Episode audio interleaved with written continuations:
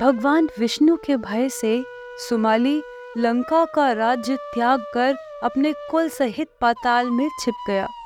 यह प्रसंग तो मैंने आपसे पिछले एपिसोड में कह दिया। पर क्या आप जानते हैं कि सुमाली कौन था?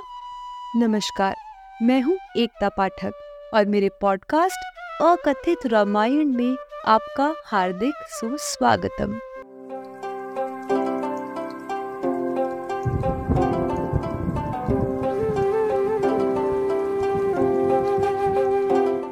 राक्षस राज सुमाली और कोई नहीं, रावण के नाना थे। श्री हरि के भय से जब सुमाली ने अपने कुल सहित लंका त्याग कर पाताल में आश्रय लिया तो उस वक्त ऋषि विश्रवा के पुत्र धनाध्यक्ष कुबेर का लंका में राज्य स्थापित हो गया। उधर पाताल लोक में सुमाली राक्षस को इस बात की बहुत चिंता थी कि अब उसकी संतानों और राक्षस जाति का होगा क्या? आखिर कब तक वे छिपते छिपाते पाताल में निवास करेंगे? तब एक दिन सुमाली इसी सोच विचार में धरती पर विचर रहा था कि उसने अग्नि के समान तेजस्वी और देव तुल्य शोभा धारण करने वाले कुबेर को पुष्पक विमान पर देखा।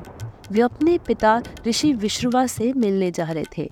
यह देखकर सुमाली को अपनी समस्याओं का हल दिखने लगा।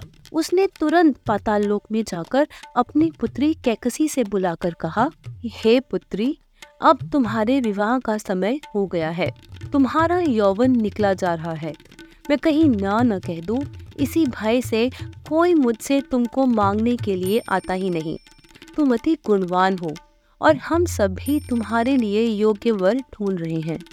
अतएव तुम स्वयं जाकर प्रजापति के कुल में उत्पन्न, श्रेष्ठ एवं सर्वगुण संपन्न ऋषि पुलस्त्य के पुत्र ऋषि विश्रवा को पति रूप में वरण करो और उनकी सेवा में रहने से तुम्हारी संतान भी धनेश्वर कुबेर के समान तेजस्वी और प्रतापी होगी। अपने पिता के वचनों को सुन और उनके गौरव के लिए वह कन्या ऋषि विश्रवा के पास गई। वह शाम का समय था और ऋषिवर उस वक्त यज्ञ कर रहे थे। पिता में भक्ति होने के कारण कैकसी ने प्रदोष समय की भयंकरता का भी विचार नहीं किया। अतः मुनि के सामने सिर झुकाकर खड़ी हो गई और अपने पैर के अंगूठे से पृथ्वी में चिन्ह बनाने लगी। पूर्णिमा के चंद्रमा के समान मुख वाली उस परम सुंदरी को देखकर उदार स्वभाव वाले विश्वा मुनि ने उससे आने का कारण पूछा। तब वह कन्या हाथ जोड़कर बोली कि मैं पिता की आज्ञा से यहाँ आई हूँ। मेरा नाम कैकसी है। शेष, अपने तप के प्रभाव से मेरे मन की बात आप स्वयं जान लें। तब मुनि विश्वा ने ध्यान किया और उसके आने का प्रयोजन जानकर उसकी इच्छा का सम्मान करते हुए और उसे सतर्क करते हुए कहा कि, हे देवी, तुम इस भयानक वेला में मेरे पास आई हो। अतः इस विवाह से जो संतान उत्पन्न होगी, वह क्रूर स्वभाव की एवं भयानक शरीर के राक्षस होंगे। वे भयंकर स्त्री और पुरुषों के साथ रहना पसंद करेंगे। उनके कर्म भयानक होंगे।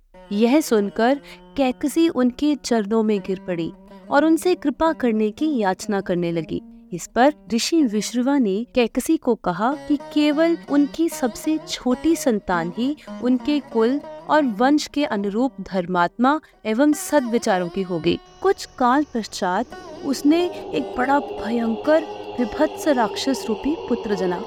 भगवान वाल्मीकि द्वारा लिखी गई श्रीमद् वाल्मीकि उत्तर रामायण में उस राक्षस रूपी पुत्र के रूप का उल्लेखन कुछ इस प्रकार है।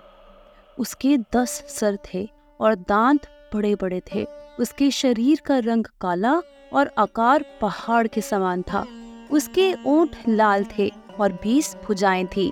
मुँह बड़ा और सिर के बाल चमकीले थे। उसके जन्मते ही गीदड़ियाँ ज्वाला उगलने लगी और मांसाहारी जीव जंतु बाई ओर प्रदक्षिणा करके मंडराने लगे। देवताओं ने रक्त की वर्षा की। मेघ बड़ी ज़ोर से गरजे। सूर्य का प्रकाश मंद पड़ गया। आकाश से बड़ी बड़ी उल्काएँ पृथ्वी पर गिरने लगी। पृथ्वी हिलने लगी, दारुण हवा चलने लगी। अचल नदीपति समुद्र भी खलबला गया। तब ब्रह्मा जी के समान उसके पिता ने उसका नामकरण किया। अतः कहा कि यह लड़का दस सर के साथ उत्पन्न हुआ है।